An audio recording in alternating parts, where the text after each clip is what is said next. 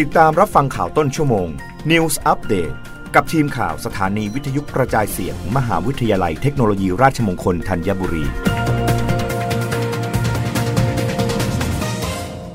รับฟังข่าวต้นชั่วโมง โดยทีมข่าววิทยุราชมงคลธัญบุรีค่ะ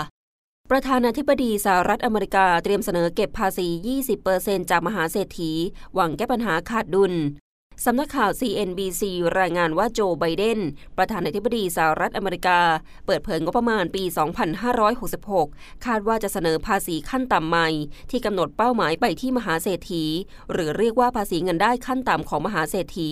โดยจะประเมินอัตราภาษีขั้นต่ำ 20%สำหรับครัวเรือนในสหรัฐ ที่มีสินทรัพย์มากกว่า 100 ล้านดอลลาร์สหรัฐรายได้มากกว่าครึ่งอาจมาจากรายได้ที่มีมูลค่ามากกว่า 1,000 ล้านดอลลาร์ทั้งนี้ของรายได้ทั้งหมดแล้ว จะไม่จ่ายภาษีเพิ่มเติมภายใต้ข้อเสนอนี้ แต่หากจ่ายน้อยกว่า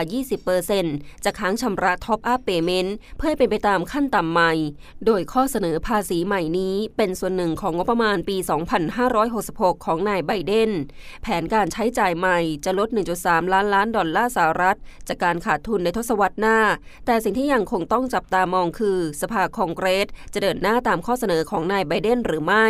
ปีที่แล้ววุฒิสภาเดโมแครตเปิดเผยภาษีของมหาเศรษฐี ซึ่งจะเรียกเก็บกำไรจากทุนที่ยังไม่เกิดขึ้น จากคนอเมริกันที่ร่ำรวยที่สุด ในที่สุด มาตรการก็ไม่สามารถดำเนินการได้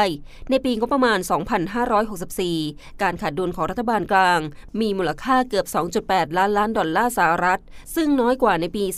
2563 ประมาณ 3.60 แสนล้านดอลลาร์สหรัฐ ตามข้อมูลของสำนักงานงบประมาณรัฐสภา ขณะที่การฟื้นตัวของเศรษฐกิจอย่างรวดเร็ว หลังการระบาดที่ต่ำยังเป็นปัจจัยในการลดการขาดดุลอีกด้วย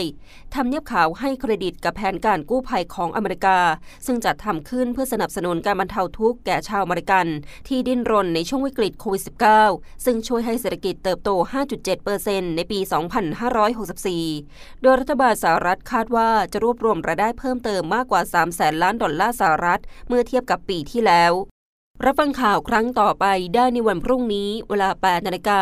โดยทีมข่าววิทยุราชมงคลธัญบุรีค่ะ รับฟังข่าวต้นชั่วโมง News อัปเดตครั้งต่อไป